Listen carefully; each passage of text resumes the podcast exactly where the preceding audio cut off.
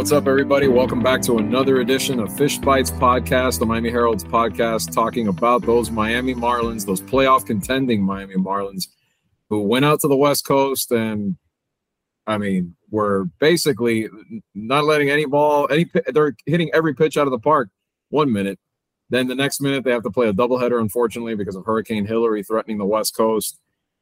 And the bats disappeared. And uh, we're going to talk, we're going to dive right into that with my buddy Jordan McPherson. I'm Andre Fernandez, Deputy Sports Editor at the Herald, talking a little Marlins baseball again. And Jordan, what the heck happened to those bats? I mean, you go from five home runs the first day to just anemic offense again two days in a row or two games yeah. in a row. Yeah, I mean, that's just isn't that just the epitome of the Marlins season though? It's like the offense you see just how much they can do if they reach their potential in the Friday game and then you don't see them sustain it. It's just it's right. been the problem all year. It's you see everything, you see the glimpses, you see the wow, this team can be really good, but they don't do it consecutively. You'll get the big game here or there, you'll get the clutch win here and there, you'll get the come from behind win more often than not. And but when it comes to putting together a lengthy stretch where they're doing everything well all at once, they still seem to be having trouble having everything click on all cylinders. Again, that game on Friday was absolutely fantastic. Jorge Soler hits two home runs. Jake Burger and Jazz Chisholm Jr. each hit three run home runs. Jacob Stallings hits a 415 foot home run to dead center field.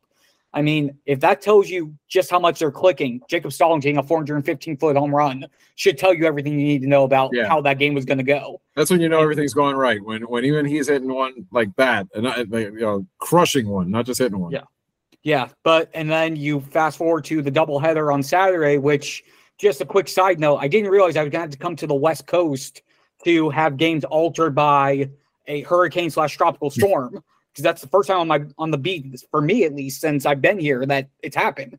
Mar- Marlins and just Florida in general, knock on wood, have lucked out since I've been on the beat starting in 2019, where they haven't really had issues regarding storms or weather or anything like that impacting home games. So for it to happen on the West Coast was just a little bit gave me a little bit of a chuckle. Obviously, the series situation luckily doesn't seem like too much happening, at least in the San Diego area where I was about five miles north of downtown on uh, on Sunday. It was just a steady stream of rain, nothing severe, severe, only about a couple inches of rain. But back to the game itself, both doubleheader games combined, uh, identical 3 1 losses. Marlins took the lead in both of those games. Uh, the first game, uh, Bryan De La Cruz RBI double, in the fourth gives them the 1 0 lead. Looks like they're going to back Eury Perez, who finally looked like the Eury Perez of the first half career high 10 strikeouts, six shutout innings before the bullpen blew it up in the eighth. And then the second game, Mookie freaking Betts, man. I mean, he had two solo home runs against Braxton Garrett, two of the three runs that he allowed. And of the six runs that the Marlins gave up in those two doubleheader games, Mookie Betts counted for four of them. The two solo home runs in the second game, and then the go ahead two run single in the eighth against David Robertson.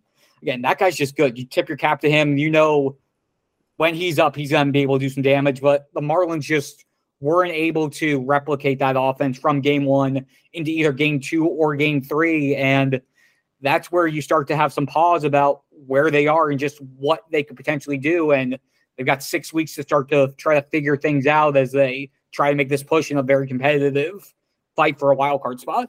Yeah. And I mean, it's it's consistency on that side of it that they need because you, again you, you can't afford they're in the dogfight right now.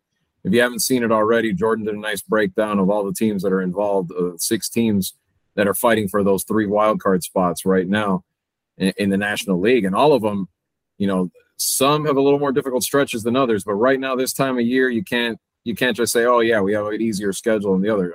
Teams are dealing with different issues injuries how to sort out their pitching etc they every night this this lineup has to go back to what it was doing well before, and that was consistently getting guys on base, run producing. They've been able to steal base as well this year, as we've seen that rise all around the league.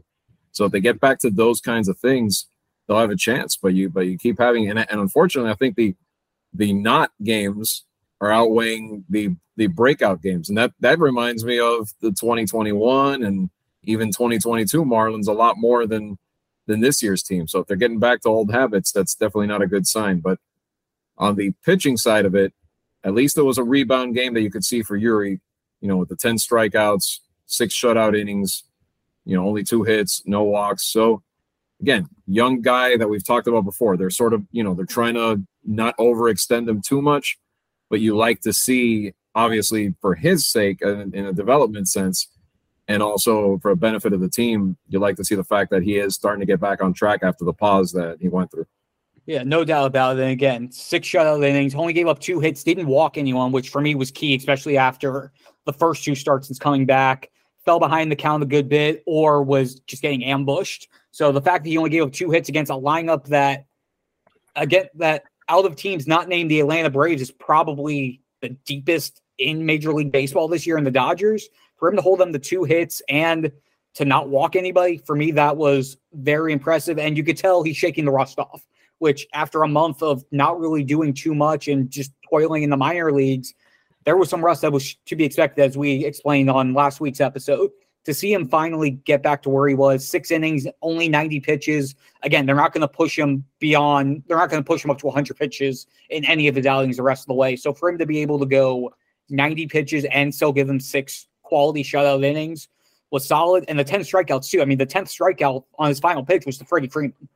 He and he was the one guy who was able to hold Mookie Betts in check, as I mentioned before, with just how dominant he was all the entire series. Perez is a key to the Marlins' success down the stretch. He's obviously not the key. That to me is still Sandy Alcantara continuing to refine his Cy Young esque level of performance that he had last year. And we've been seeing it since the All Star break. He's a sub three ERA over his, I believe we're up to seven starts now since the break six innings, three earned runs allowed on Friday. All three of those home uh, earned runs were solo home runs, which, as Skip Schumaker has said before, especially when you end up getting 11 runs of support, you'll take the solo home run. It's just not letting walks and multi home runs, multiple run home runs come back to bite you.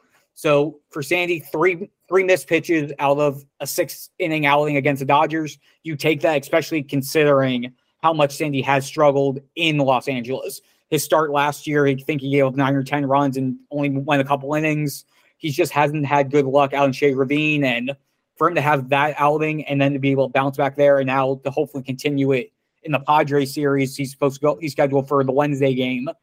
That's a key for this Marlins team down the road to make sure the starting pitching is at the level that they thought it was going to be at the start of the season to be able to back up the offense, whether or not it's actually doing what they need it to do. Yeah, and, and there's no doubt he's been a lot better in the second half. I mean, well, all the struggles he had early on that were worrisome, he started to put it together. And you know, if you can have him, you know, Eury's a rookie, and they're managing his workload. So how's that going to translate?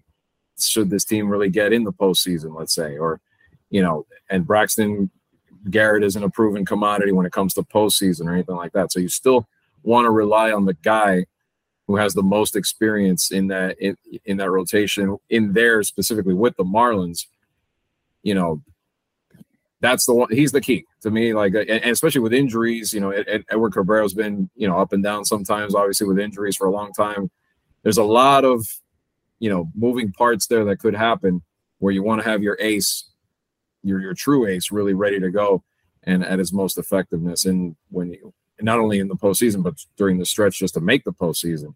There's obviously no guarantees right now as they're in that dogfight that we mentioned before. But going back to that lineup, Bell and Burger you know, the bell, what, what, we, what, was the cheesy thing we came up with? Oh, the, the bell ringing, the, the burger sizzling the other day. Yeah, I think that's what we ended up going it, with. Yeah, it, it is uh it is a must if this team is going to do get that uh, achieve that level of uh, of steadiness throughout the lineup it's going to be with those two guys. And they, they, it's amazing. Again, we say it how quickly they've adapt, how quickly they've acclimated into this lineup, and how quickly they have started producing. I mean, you know, two veterans, of course, but I mean, Bell, 17 games, 288, has six home runs, tied for the fifth most in the majors since playing his first game on August 2nd. Burger is hitting 359, which good thing too because you know I I I I'll admit I had my doubts. You know, being a power guy a lot of high strikeout numbers, it's been a pleasant surprise the way he's been able to hit in this lineup, reaching safely in all but one of his games. You know, just like Bell. I mean, it, it, I think these two guys. I mean, I know we talk about others in this lineup, but it can't all be Luis Arraez. You know, if Jazz were be able to do something down the stretch, it can't all be him either. These two new pieces really have to make those trades pay off to get them to the postseason. Yeah, no doubt about it. And the thing with Burger is the, the average is way up, but he's not compromising any of the hard hit nature of of his production. I'm right. actually trying to pull up the exact numbers right now, but it's just been absolutely incredible to see what he's been doing. And it seems like every time a ball comes off his bat, it's still very hard hit. I'm actually giving me two seconds and I'll have the StatCast search up. Uh, his average exit velocity is still about 91 miles an hour, and that's the average on 52 balls in play. And it seemed like the last couple last week or so, even when it's just singles or hard out, it's still he's hitting balls 100, 102, 103 off the bat, and he's elevating the ball and not right. swinging and missing as much, which was the big concern with him coming in. And to see him adapting to the Marlin style of play, which is get the ball in play and see what happens, and still producing, it's a very positive sign for the for him individually and for the Marlins moving forward. Because again, he's under team control for I believe at least four more years. So this was that trade when they sent Jake Eder away for Jake Burger. It was so they had a guy who still on the upswing of his career, 27 years old, but has that power potential to be a steady middle of the order back for the Marlins for years to come and to provide some instant impact this year. So they're seeing the fruits of the labor already paying off just three weeks in. And they're they know that this is just the beginning in terms of his Marlins career. So he's not just a rental. He's not just a guy who's going to be here for a hopeful playoff run this year and then gone. They have him under team control. And with Josh Bell, he has player option for next year that was that is, I believe, 16 and a half million, which what he's making this year. I would not be surprised for him to take that because again, it just it comes down to the the question that he's going to have to ask himself is what he's doing in a two month sample size with the Marlins enough for him to think that he can make more than that this offseason as a free agent, considering the struggles that he had in San Diego in the second half of last year after the Nationals traded him and his struggles through the bulk of this season when he was with Cleveland.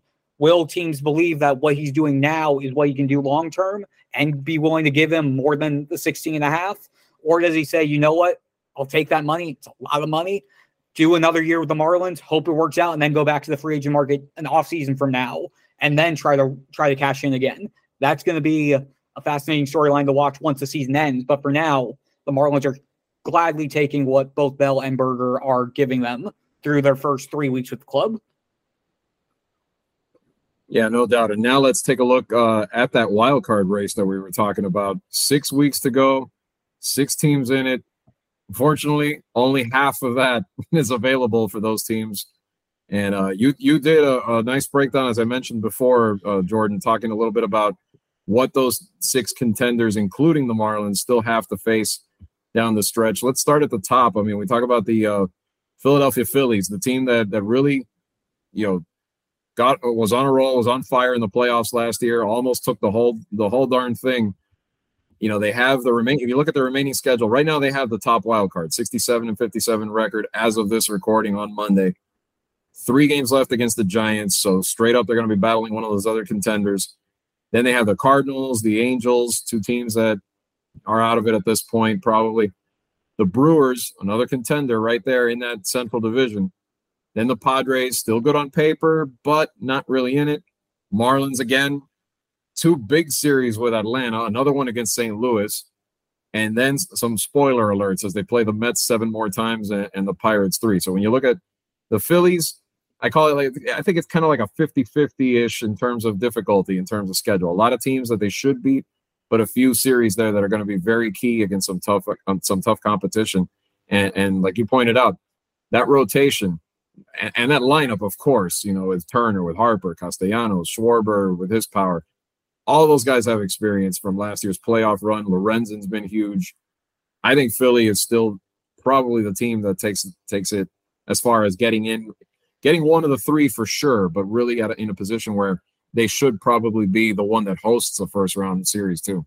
Yeah, I'm in the same boat as you there. Again, just this Phillies team compared to all of the the six teams that are left, they have the least red flags in my mind. Again, adding Michael Lorenzen and seeing what Michael Lorenzen has done. Again, He threw, I think he was seven or eight shutout innings his first start against the Marlins, then throws the no hitter. He just adds to that rotation. Again, you've got Wheeler, you've got Nola, you've got a pretty good group there, which again, once you get to the playoffs, you really only need three starters because of with off days and ways you can manipulate things. I feel like starting pitching wise, they have what they need. That lineup, again, they have all these guys who have been in the playoffs before. They know what the experience is like. They know how it is to play under pressure, and they have the largest cushion of everybody. They're again, like you said, they're the top dog right now, 10 over 500. It's to me right now, the Phillies are, if I had to lock in any of these six teams right now to say this team has the best chance to make it of the six, the Phillies are definitely that team. The other five, depending on how things play out, I could draw names out of the hat and say, yeah, this is why they can make it, or this is why they won't make it. Philly, for right. me, is just has the cleanest chance in my mind of these six to get one of the three spots. Yeah. And then after that, right now in the second wild card spot, you got those San Francisco Giants who, you know, 10, they're, they're so streaky, 10 game yeah. winning streak in mid June. Then, you know, July's been eh, past 42 games, like you pointed out, four game losing streak, seven game winning streak, six game losing streak, seven wins in nine, and now 10 out of 14 that they've dropped. I think if there's one team that's going to fall out of it, it would be them because I, I don't trust them. I, I just don't. That that that roller coaster of a ride. It's you know it's ten out of fourteen right now, but who's to say down the stretch in September it happens? I mean, they're going to face obviously a lot of division opponents. You know, the Rockies. They still have seven with the Rockies, so that in theory are games that they could you know kind of like gorge on and get a lot of, of victories. But they've got seven against the Dodgers. So how's that going to play out? They still have to play the Braves. They still have to play the Phillies. They still have to play the Reds. I don't know. I, the Diamondbacks even two games. I, I, don't. I don't know. I have a funny feeling like this is if there's someone that's going to slip out of it, it's going to be this team. Yeah, and just for me, I don't see looking at the roster that one guy who, if they need a guy to carry them, they really don't have that guy, and right. the rotation is really two guys. It's Logan Webb and Alex Cobb and then they're just manipulating other things to get through the other three spots. That's not sustainable. And we've right. seen how it's been unsustainable this recent stretch and throughout the course of the season. Their bullpen, I love. Camilo Doval is their closer. The Rogers twins, Taylor and Tyler, have been great. But you look at their lineup Patrick Bailey is their catcher, LaMonte Wade Jr., their first baseman, Thairo Estrada at second base, JD Davis at third. Brandon Crawford's on the IL right now, so they have Johan Camargo as one of their main guys at shortstop. Their outfield, uh, Yastrzemski's on the IL, so they have Conforto, Slater, and Heliot Ramos, I guess, is their main outfield group. Uh, Joc Pederson, Wilmer Flores rounding out the group in terms of players. Not really, again, it's they need basically everybody to be working well at the same time for things to play out for them. And it's been like that the last couple years. La- the last couple times they made the playoffs, I'm just like, I look at the roster and go, how? again, it's good for them for making it and being able to make the push and competing in a competitive NL West, but just the roster doesn't really make sense in my mind for just a team that you look at and go, yes, that's a playoff team. So right. again, they're and again, they're holding on to a thin wire. They're only a half game up on the Cubs in the number two spot, and only one and a half games up on the other three teams who are just out of the wild card spot. So a slip here, a slip there, or another one of these streaks, and it's not looking good. They need to find a they would need the Giants would need to find a way to rack up wins and quickly. But it just for me on paper, it seems like a tough path for them moving forward. Yeah, and now the third team. Uh, of course, this one I think could change uh, depending on what happens on uh, Monday night. Uh, you know, as, as, you're hearing this, as whoever's out there watching this or listening to this right now, um, the Cubs, 64 and 59 right now, the third spot, a game ahead of the Marlins you look at their numbers. I mean, they they are the they're the surprise team. I mean, they're the they're the hottest team coming in right now. You know, they were under 500, looked like they'd be dead in the water, call it a season, sell pieces at the deadline. Then all of a sudden, everything flips. Marcus Stroman is, is, is there pitching well. He stays on the team. Cody Bellinger stays on the team. They bring in Jeimer Candelario at the last minute of the trade deadline. 22 and 12 since then. And when you look at their schedule, Yes, they're going to face the Brewers a lot. Yes, they're going to face the Reds a lot. But I see the Rockies in there. I see the Pirates in there. I see the Tigers in there. it's again similar to Philly, where it's not they're they're going to have some difficult some series that should be challenging, than others where you at least you don't say easy, but at least you say the opportunities there to continue to gain ground. And I like I'm all I'm always will go with the teams that get hot at the right time. The Cubs are doing that. To me, this team is in. Yeah, and again, when you think about it, again, as we got to the All Star break, it was my thought process was, okay, who's getting Cody Bellinger? Who's getting Marcus Stroman? Who's what other players could the Cubs potentially sell off because of where they were, how far behind they were in a relatively easy NL Central. And then again, they get hot and not only keep the guys, but take the best bat that was available on the market in Jeimer Candelario, or at least the one that had the most talk going into the trade deadline. And for them to do it again, they're the they're the matter of if you commit to buying in, you can see a chance of it paying off. They're one of the examples of that. And they have a chance to really eat up some some time right now with the schedule. Again, the next seven being against Detroit and Pittsburgh. And then after that, seeing what happens with their divisional matchups, which again, who knows? Again, the Cubs aren't that far behind of the Brewers for the top NL for the top spot in the NL Central period. Because again, that's that's NL Central is still pretty wide open with both with the Brewers, the Cubs, and the Reds. So we could see some moving parts in terms of the division champion there as well. The Cubs are only three behind Milwaukee right now going into Monday. So Milwaukee could potentially be that team that flips into the conversation instead of the Cubs, depending on how things roll out. And since we talked about the good old expected wins loss and run differential the, last week, the Cubs have plus 65 run differential. The Milwaukee Brewers are plus five with a three game lead on them. Yep. Cincinnati Reds, just we're going to talk about them in a little bit. They're at minus 27 and only one game behind the Cubs. So again, it's a matter of winning those close games, being able to avoid the big blowouts, the Cubs have been doing their job, especially since the All Star break. And you saw them trying to go for it during the offseason, them getting Dansby Swanson being the big add. And just seeing him with that veteran presence for that group and being a guy who won a World Series with the, with the Braves and knowing what it takes to get there and to be one of those guys in that clubhouse help rally that group. You've seen the results in the second half, and I am expecting it to continue going. Yeah, and then like you said before, I'm glad you brought that up because yeah, it, could definitely flip flop for me in the Central. I mean, I like I like what this Cubs team is doing, and I know I said they're in, and maybe and you're right. I, I didn't stop for a second to think about the division. I think they can. I think they can leapfrog Milwaukee. I think we're not even going to have to worry about them as far as a wild card. I think Milwaukee will be the team that's in there fighting for another spot. I do think that they won't slip that far, though. That maybe they'll at least hang on to one of those wild card spots. Which, if we if we look at it that way, then let's look at our next team here, and that's and now we're getting to the to the territory of teams that are in a dead heat right now with the Marlins, at least going into the week, and that's the Arizona Diamondbacks, who are 64 and 61 as of Monday, just like the Marlins were. Let's just say were in past tense, because by the time people see and, and and hear this, but this is another team that honestly, I don't see them making it because they're one of the surprise teams in the first half, 52 and 39, yes. But then 20 of 25 completely just fall after that. Now they've kind of, you know, restored a little bit, seven of, of nine. But you look at their schedule, and I think out of all these teams that you broke down here, all the teams that are in this fight, this team has the toughest slate remaining. Because, you know, when you talk about facing Texas and facing the Dodgers and then facing the Orioles and the Giants who are still directly in it, and the Cubs seven times, not just two, both series. They still haven't even faced the Cubs, and they have three with the Astros. And yes, they have the Yankees, who the Marlins, by the way, have broke the Yankees apparently with that Sunday after with that Sunday night comeback. the Yankees have suddenly lost nine in a row and are dead. But it's late in the year.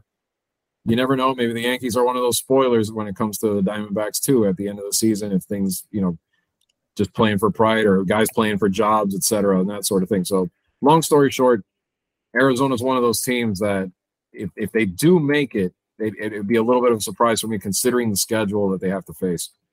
Yeah, for me specifically, I'm looking at again with even with all of those big matchups against teams that are in the playoff hunt. For me, it comes down to that series against the Reds that they're going to have later this week. Because again, that's two teams tied, and as of the time of this recording, at the start of this week that are going to be playing four games against each other. They could potentially, depending on how that series swings, could potentially knock one of them out of this race. Because again, four game series, that's potentially an eight game swing if there's a sweep one way or the other. If the Diamondbacks are able to hold muster there and at least do what they can to knock out to knock the Reds down the peg, that gives them a chance despite the tough schedule. If they lose, if they lose that series to the Reds, it just makes it that much harder for them to climb out considering everything else they have. And I mean, just watching their season as a whole, we saw Corbin Carroll making the big impact in his rookie year. Zach Gallen still making an impression on the mound, 317 ERA over 26 starts. But really, that's been their bread and butter is uh, Zach Zach Gallen and Merrill Kelly being the one-two in their rotation, and then hoping that um, uh, Corbin Carroll and a couple of the other guys in their lineup are able to help give them enough of a cushion. That's again, you're relying on two pitchers and really one primary bat to sustain that group. It's tough to do, especially this late in the season, especially relying on young guys who haven't really been in this position to to do that down the stretch. I'm I would have to agree with Andre that I don't see the Diamondbacks making it to the playoffs. I feel like they can make it they can still be a team that makes it interesting down the stretch, but I think they're probably going to fade. Yeah, I mean, I love Corbin Corbin Carroll. I mean, what he's done, I think he's one of the young stars of this league that's going to continue to get better and better. But you're right, it can't just be on one guy. And um, another team that, in a similar sense, is still is also depending on a lot of young talent, and that's the Cincinnati Reds. You know, same record coming into the Mondays, uh, comp- you know, Mondays action.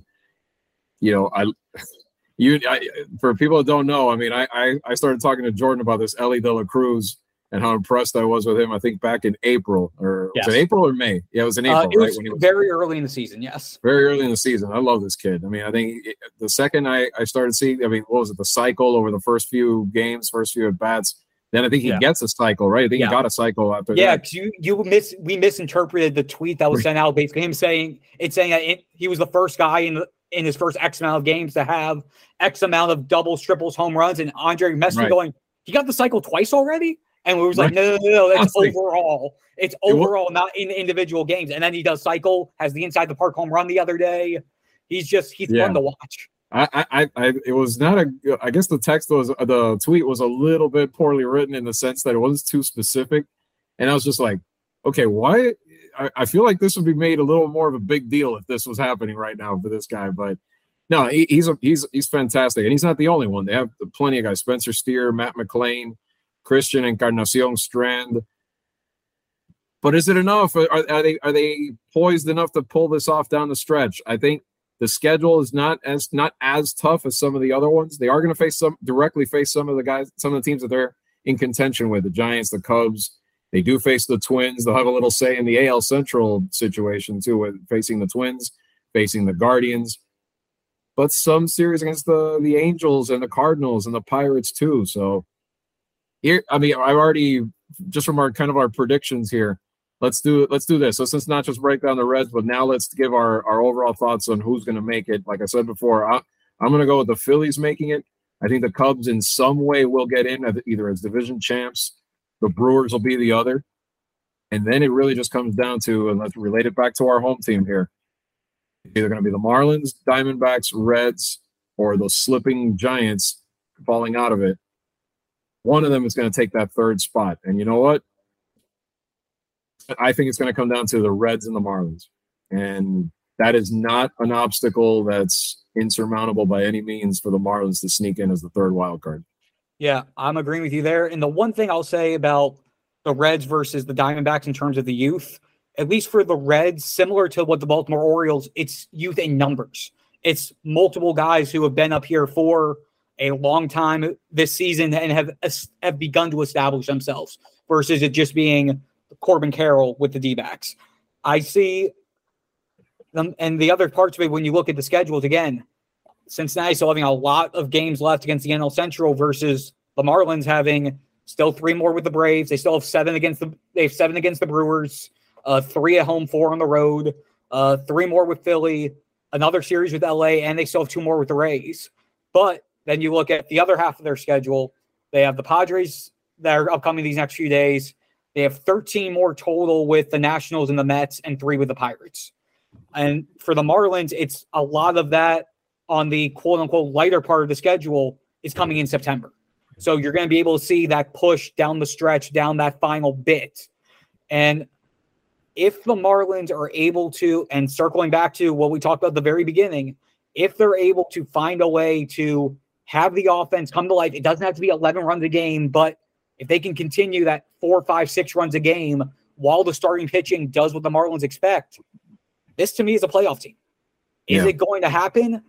I still can't say for certain just because after watching them so much this year, seeing them having to win a lot of games by the skin of their teeth. But that said, if they make it, and for the sake of this conversation, I'm going to say they make it over the Reds. If they make it, for me, at least seeing how they've come back this year, all the time they've done it, they're tested in that department. And if they're going to be facing close games in the playoffs, it's not going to be like it's the first time they're doing it or the first time they have to come back to win a game. For me, right. that's that to me is if they make it, they can be that sneaky team just because of the way they got in with with all with the come from behinds, with early on doing it without the, the starting pitching being at its prime, and seeing how Bell and Burger specifically have made this lineup that much different than the teams than the team that they were when they were having to scrap and claw and scratch to get those wins. So if I had to say right now, of those teams, I feel like the Marlins will sneak in at the third. It's not going to be a runaway by any means. I feel like it's going to come down to the last week with how many teams we have. But I do think at the end of the day, the Marlins are going to be able to find a way to sneak in. And then from there, as we saw last year with the Phillies, you get in, who knows what happens. Well, that's the whole thing. I mean, I, I think it, I do think it's going to be them and the Reds. I, I do. It's going to come down to that. And like I said before, like if it was, if the third spot came down to them and the Cubs, I'd be worried. If it came, if if Philly suddenly hit a bad stretch and they fell into that mix for the third instead of the top spot, I wouldn't worry as much because of the familiarity and they have had success against them. But I would still say, uh oh, because of Philly's experience, and I think Philly's a little more, you know, the clutch gene is there a little more this year than in years past. But I don't, I'm not like I wouldn't be afraid of, of that as far as like if I'm if if if I'm the Marlins in that sense. I know they're not going to go head to head, but I don't know. I don't see the Reds being that team that just suddenly does not lose the final two weeks. I mean, with that youth, it could be up and down. That being said, it is the it is going to be fun. It is going to be interesting to see who comes up with it. If they do get in, I'm telling you, I'm totally with you on that. I really think this team is because, like you said, because of that rotation, it'll favor them even more in a short window in a small series. So there's no reason to think they can't go up to Philly in a two out of three, hypothetically speaking, or Milwaukee, let's say, and do what they did to the Cubs during the COVID season and just suddenly steal a quick series up there. All of a sudden, you're in the in the division series, and then obviously it gets a lot tougher, especially if your draw matches you up with the Braves, which in theory it would, being the four five against the one. But hey, I mean, it's it's all gravy at that point. If you get it, not only get in the postseason in a year like this, but take your best shot against the uh, against the big bad wolf and, and see what happens.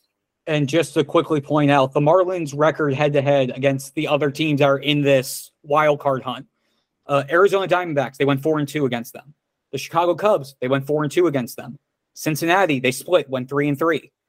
Uh, who else we got? Philly, right now they're five and five. Uh, the Giants, they went three and three. So they are at worst 500 against every team that is in this hunt.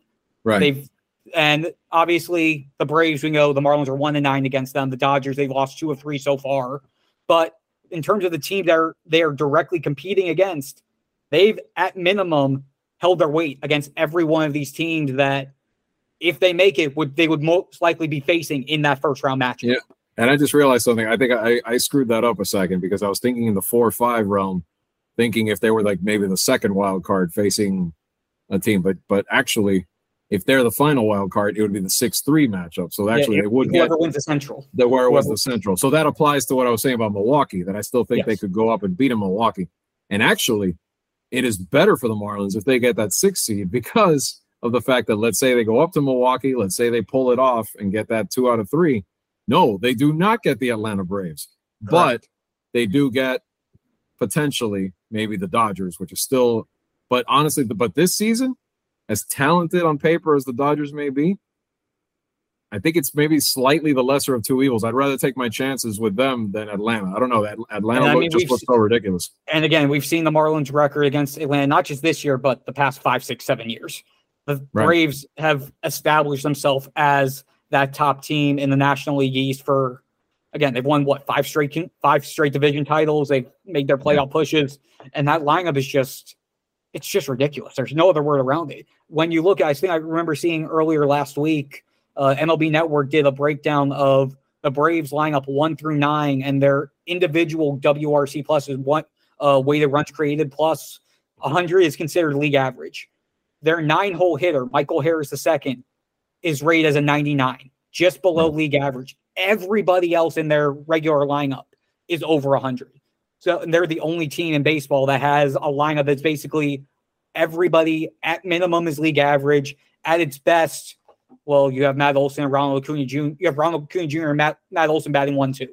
A guy who could potentially steal 60 some bag, hit 30 home runs, and then candidates. Yeah. And Matt Olson hitting I think he's he's close to 45 bombs already this well, year. hitting like MVP. I mean, yes.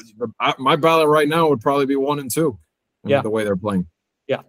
So it's just if you can avoid the Braves as long as possible in that in the yep. playoffs, you thank your lucky stars if you're able to do that.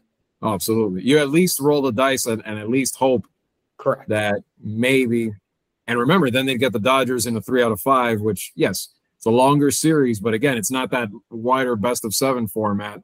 A little more elements there of maybe, just maybe, you could sneak by. I, I I'm, I'm saying that, and I'm, I'm saying wishful thinking because LA is still LA. You know, I, I have more confidence. I, I, I just projecting this feel would feel a little more confident in them in the first round if they get in. Like I said, I really think they're built in a two out of three the pitching would give them an advantage, even if they have to go on the road.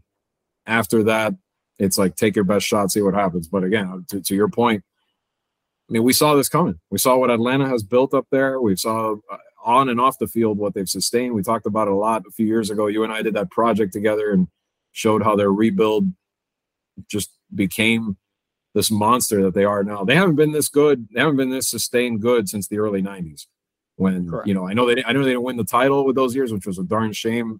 You know when they had all those pitchers, you know with, with Smoltz and Glavine and Maddux, but this might be they're probably not at the rotation isn't that good in terms of so many potential you know basically a bunch of aces in your rotation, but the team itself overall the the roster the the franchise the the, the you know the farm system you name it the, the the organization hasn't looked this good since then and that's pretty scary because it doesn't look like they're going anywhere anytime soon. Correct. And again, they've basically locked up their entire lineup for the next God knows how many years too already. So yeah. Yeah. That's it's not good news for the NL East or I mean not even the NL East, the entire both Major League Baseball as a whole. It's not it's not good for for anybody if you're having to face those Braves. And I think I think people get the idea of who our World Series favorite is already, but we'll come back later on in the season when we get a little closer, assuming the Marlins stay in it. And I'm sure we'll revisit these picks and kind of take another stab at the playoff picture as we get deeper into into uh, well after August and really get into September into the nitty gritty as we get closer to the playoffs. But thanks everybody once again, like always, for uh, for watching us and for listening to us. Remember, you can catch the Fish Byte Fish Bytes podcast on a weekly basis on your favorite podcatcher, Spotify, iTunes, you name it. Watch us at MiamiHerald.com or on YouTube. For Jordan McPherson, I'm Andre Fernandez. We'll see you guys again next week.